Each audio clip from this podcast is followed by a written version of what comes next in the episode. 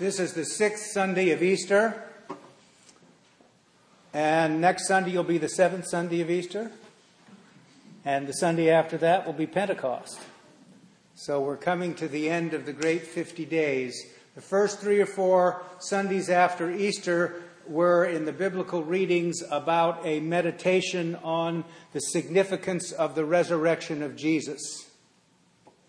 And since then, we have been meditating on the presence of the exalted Christ in the community of faith we call the church through the Spirit. So, the next three weeks, we're going to be talking about the, the, the Holy Spirit and how it operates both in, in personal terms, but more importantly, in the community of faith we call the church. So, this morning, I'm going to preach on the readings from the book of Acts, from 1 Peter, and then, of course, the gospel, where we have Jesus exhorting us to love one another and also to keep God's commandments. So we, we need to say something about Father Keating's uh, statement that Easter is about three great theological ideas God's light, God's life, and God's love. And today, we might be able to say that the readings are about God's life understood as the history of salvation that we read in the biblical witness, and we understand God's love as being embodied in the words of Jesus in John's Gospel.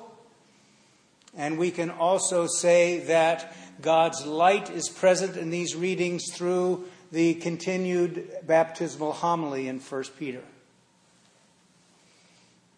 So today, Paul is uh, in territory different than normal. He is in Greece, in Athens, on the Areopagus, and he is preaching to the Greeks. And he uses as his starting place that he noticed that there was an altar in Athens that was dedicated to an unknown God.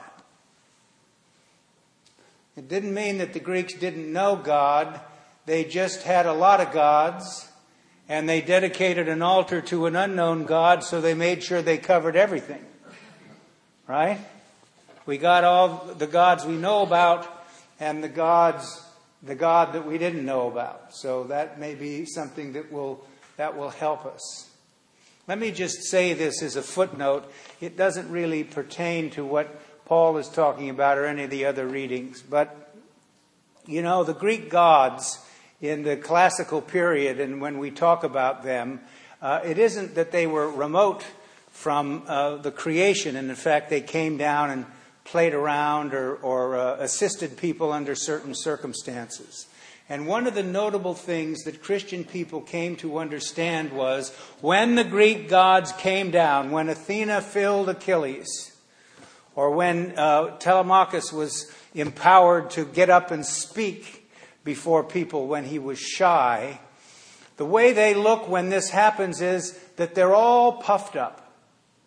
All these people are all puffed up. Their locks are curlier, they smell better, they're taller, they're just completely different. They're not like themselves at all.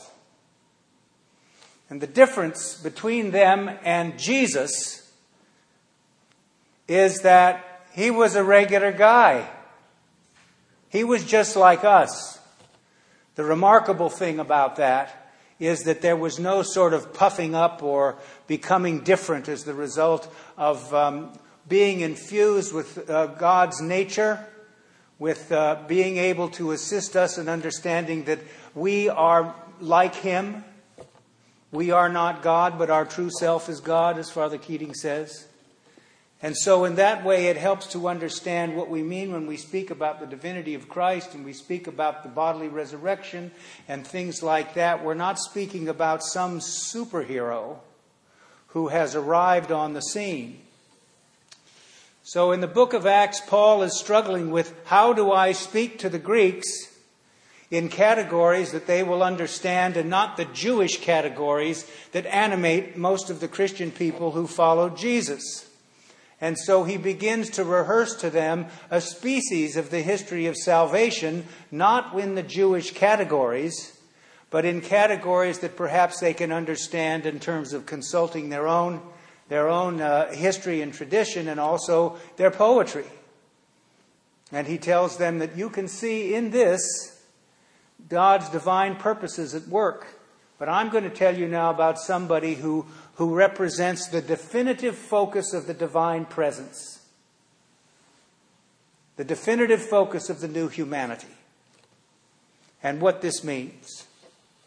So we have Paul now laboring to talk about how God is working in everyone. The apostle to the Gentiles, uh, understanding that God's message the message of Jesus Christ is not just for the people of the covenant, but it is God's invitation for all to come into God's saving embrace. And this is what we celebrate. In 1 Peter, I've said this uh, through the Easter Great 50 Days, uh, most biblical scholars believe it is a baptismal homily. So in the early days, uh, it was uh, something that was preached or read uh, when baptism was celebrated, the sacrament of baptism. And Peter is speaking about this, and he is using the uh, Jewish categories. Remember that uh, in early Christianity, one of the words that's used to describe baptism is the Greek word photismos, which means to enlighten. So God's light is present in this reading in terms of one of the great theological themes. And Peter connects the dots. This is something I've become very interested in, and we don't talk about this enough. You know, it's very difficult when we read the Bible because it's in all these verses. You know, chapter 3, 16, you know, that kind of stuff. Uh, they, they weren't in the Bible until the Middle Ages. It was a text with no verses. You just read it continuously. So it gave you the narrative character of the sacred text. And people who couldn't read, who were illiterate, were given this narrative in such a way as to be able to memorize it. And so, in the Christian era, when we began to have people share their greatest place of safety and assurance with other people, they would be able to read this text or listen to this text and, under, and memorize a few sentences or sections to use as they spoke to other people. So Peter is speaking to, uh, in, the sermon that he wrote, the homily that he wrote about baptism, and he talks about this. I love this passage from 1 Peter. God waited patiently in the days of Noah during the building of the ark, in which a few, that is, eight persons, were saved through water. And baptism, which this, free, this prefigured, now saves you, not as a removal of dirt from the body, but as an appeal to God for a good conscience through the resurrection of Jesus Christ. So the story of Noah, which involves water and passing through the waters, now is seen in Christian theology as a type of baptism. And we see this elsewhere in the Old Testament in the story of the people of Israel wandering in the wilderness and beginning to murmur and complain about Moses' leadership because they're afraid they're going to die of thirst and they won't have enough food. And so Moses uh, obeys God's instructions and he goes to a, to a rock and he hits it with the stick that he used to part the Red Sea, and the water comes gushing out. And the description in the original language is that it's water that has no end. It comes from an, an underground spring that lasts for, just like the story of the woman at the well with Jesus in John's Gospel, the Samaritan woman. I have living water to give you. And that goes back to the whole understanding in, in the grand narrative of the Hebrew Bible about God's presence in the world, God's Spirit. John's Gospel is part, today, what we read from John's Gospel is part of what is known as the farewell discourse. It runs from about chapter 13 through about uh, the end of chapter 17. And we're sort of midway in this now, and Jesus is saying goodbye to the disciples and the apostles. And he's telling them some things that they need to do, and he's consoling them because he's telling them that he's not going to be physically here, but he's going to send an advocate. The Father is going to send the Spirit to be present Dr. Reginald Fuller, who is, was a great biblical scholar in the 20th century, died actually into the 21st century, but he was famous in the Anglican Church. He was an Anglican priest and a professor of New Testament. He said, Here's, Here are the six parts of this section of the farewell discourse that make the following points love of Christ means obedience to his commandments. The promise of the paraclete, which is the old term, or counselor, sent by the Father in response to the prayer of the Son. Through his prayer, the counselor comes. The Spirit, whom the world cannot receive, will dwell in the community.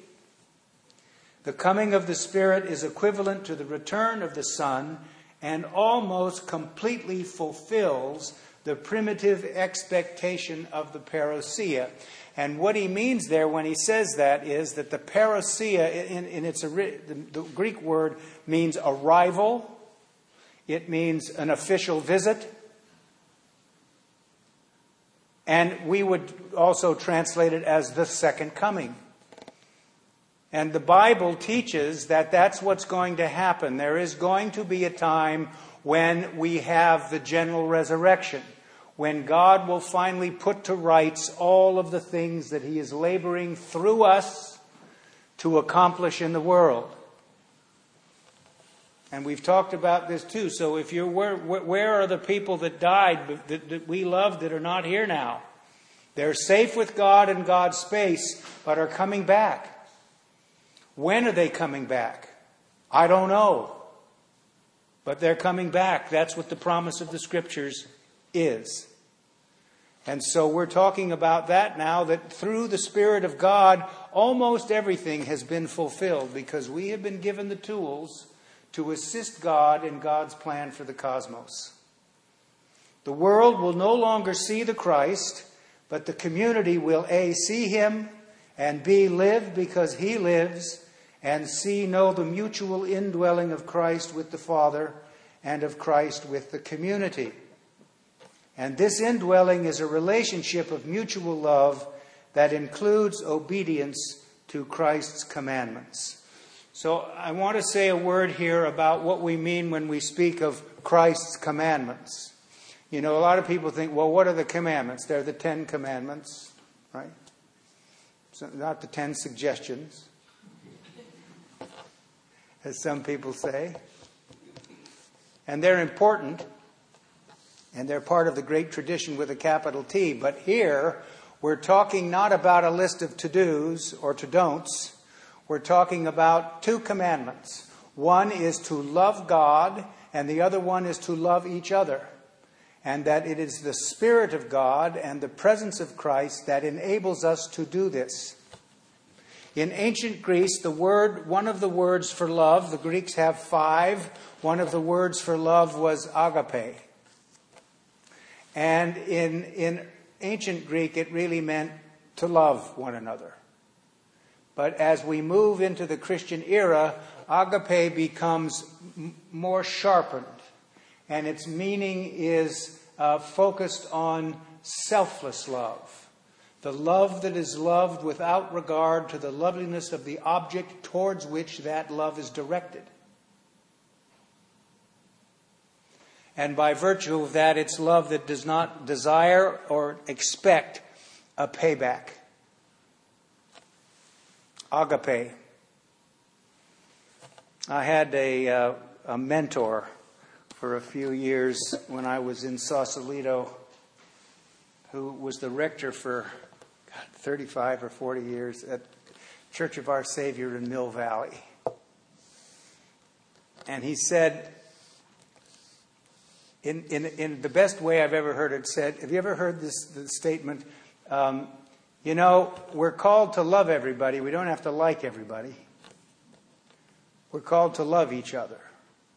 And David, God will give you the tools and the ability to love the people you serve.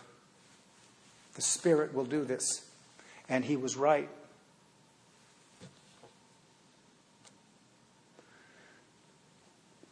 One of my colleagues here, who was in a colleague group with me until she retired, uh, we were talking, the group was talking one, one of the times we met about uh, difficult people in parishes. I know it's a rarity. But you know, the odd time that it occurs, uh, what, what, what, do you do? How do you, how do you handle that? Or what are the processes that are involved with, you know, uh, getting rid of uh, resentments and difficulties? And she said she was speaking about a difficult person in her own parish. And she said, one day we were sitting in the parish hall at some meeting or conference, and this person was there. And um, they were sitting in a location where the window, the light from the window, shone on their face. And their face was in repose. You know what I mean when I say that? It was at rest. And she looked at her and she said, you know, that is the way God sees her all the time. And I should remember that, you know. I thought it was very good. So the commandment to love one another is important. Dr. Fuller says about this the Christian life is not an external observance of Christ's commandments, but an intense relationship of the company, of the community, and the community's relationship to the three persons of the Trinity, each with a specific role to play in this relationship. This relationship is not mere emotion. It is concretely and soberly manifested in a life of obedience to Christ's commandment to love one another as I have loved you. The purpose of Jesus' farewell discourse is not to tell them that he will now be absent. It means that his presence is ever renewed through the coming of the Spirit to the community, both personally and corporately. So, in the next two or three weeks, we're going to talk a lot, a lot about how the Spirit renews itself in the community and how it continues to manifest itself both corporately and personally. So if you don't feel the presence of the Holy Spirit of God at this moment or haven't for a while, you will. And if, even if you don't, it's there. And the church has fed on that energy and that power expressed for Episcopalians through the sacramental life, but also the community of faith who are seeking and yearning to be God's people in the world.